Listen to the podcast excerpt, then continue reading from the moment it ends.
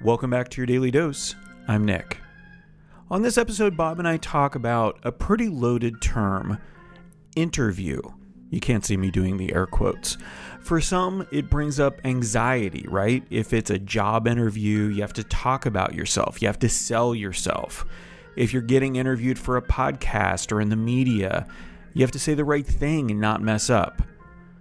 But we come to the conclusion that the pressure shouldn't be on the interviewee, it should be on the interviewer. Enjoy. So, who, out of all the people that you've seen and heard interviewing people out there, who is your like your idol? You're the person that you're like, man, that's the epitome of a person who knows how to interview another human being. I don't know because Marc Maron is so good on um, WTF. Um, that podcast is Mhm. amazing, and he's amazing. and- Everybody loves him. Yeah. Yeah, and he's just, but a lot of his um, perspective uh, and everything else is based on his knowledge of the person already. Like he Mhm. does his research beforehand, Mm-hmm. obviously, but then he's also informed by the life that he's lived, and it's been a rough life, right? Like so, artistically, I think that you know we have this idea in our heads that people have to suffer to be artists. Mm-hmm. Um, and I don't think that's absolutely the case to be really good. You don't necessarily have to suffer. But man, the people who have suffered and gone through it and come out the other side, More Ooh, interesting. they More are- interesting. they can be really good Yeah. at what they do.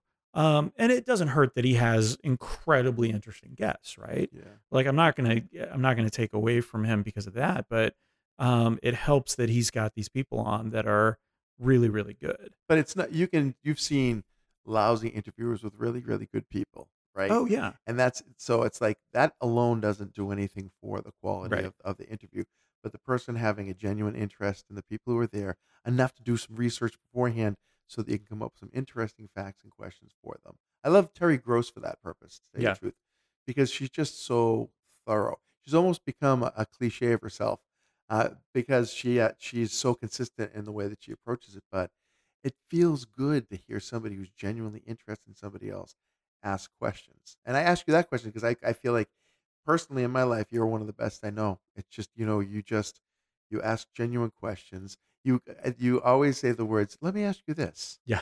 Uh, but I love those words because for some reason inside myself, when I hear those words, I get a little excited. I'm like, okay, I'm going to get to answer something. And I think it's, it shows me that there's something innate in us that we like when other people are interested in us. We like to, Yeah. to share what we know and share who we are, you know. So uh, that's interesting, though. Marc Maron being at least one of the people that's right up there on top. By the way, I've not listened to that podcast, uh, but I will now because you've just the Obama one is great. Um, so that's one that you could listen to immediately and be like, "That's great." I think it's interesting because I always thought of myself as a satirical person more than a genuine when I Hmm. was going to do any kind of um, not performance, but any kind of interaction or something like that is public, that is uh, on a stage I think you were. of any kind. I think you used to be. Yeah. When I first met you and we did our first uh, interview, uh, but to a certain degree, I think you were that guy more. Yeah. I was surprised by it because I didn't know you that well then, but I also loved it because it's like this is fun. This is whimsical. It's you know, but I I believe that at least over the last two years that you and I have been playing and doing this stuff, I, you you come off as heart first. Now you come off as Yeah.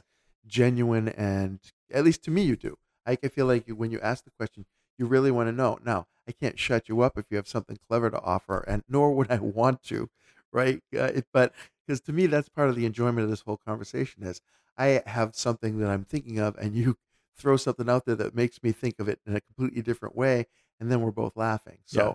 you know, but I, I think, and I didn't mean to just completely derail your No, no. self-assessment, but I believe that you started as more of uh, one seeking to entertain than one seeking to explore. And I feel like you your exploration muscles are so much stronger now, and you're still seeking to entertain. You find ways to shine a light on people and entertain around the edges of it, which to me is it's it's much more. Well, and I uh, will probably cut this out of the episode, but to toot my own horn for a second, like everyone that I've invited back has been wanting to come on, like very enthusiastic about coming back on. Um, and then somebody who has her own podcast, uh, we were supposed to do an interview, the regular format last year. um, and obviously we had to cancel. So I finally got to sit down with her, and almost immediately afterwards, she wanted me to come on her podcast, not for an interview, but to interview her. How so awesome is she that? wants to be able to tell her story, but instead of doing a monologue, she wants someone to interview her, and she asked me to do it. I need to do that with you. Why Yeah. didn't I think of that before? Do you I want was, me to interview you? yeah. Have I want I want you to interview me just so I can unleash all of the things that I want to say to the world, and you just be this person unleashing it onto the world. Let's do this. Your story.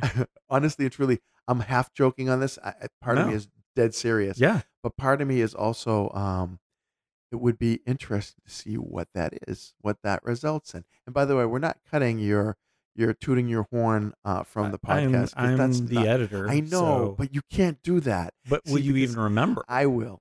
I will remember. Now I will. I'm laser burning it into my memory. Because here's, I like when you acknowledge that, you know, this is the thing. It's not even you acknowledging you're doing something right. It's you acknowledging that other people acknowledge you're doing it right. Oh, that's better. That's fine. And then. it is. Because they're more credible than you are. If you say, I'm great, everyone goes, oh, yeah, sure. But if your clients or your associates say, he's great, they're going to believe it more.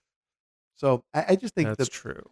the proof is in the pudding pop, baby. Ah, but pudding pop.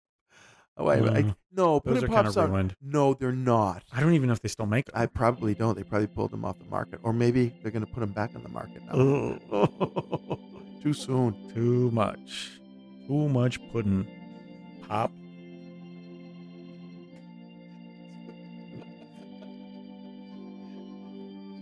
Hey, it's Bob. I love when an episode ends in laughter. It happens a lot because we find each other funny and fun to play with. I think we should all have people in our lives that lighten us up and make it impossible for us not to laugh. And maybe we should all be that someone in other people's lives. The net result will be a world with more laughter, and that, my friends, is a very good thing. Thanks for listening to your daily dose. We appreciate you more than you know, and we'll catch you next time.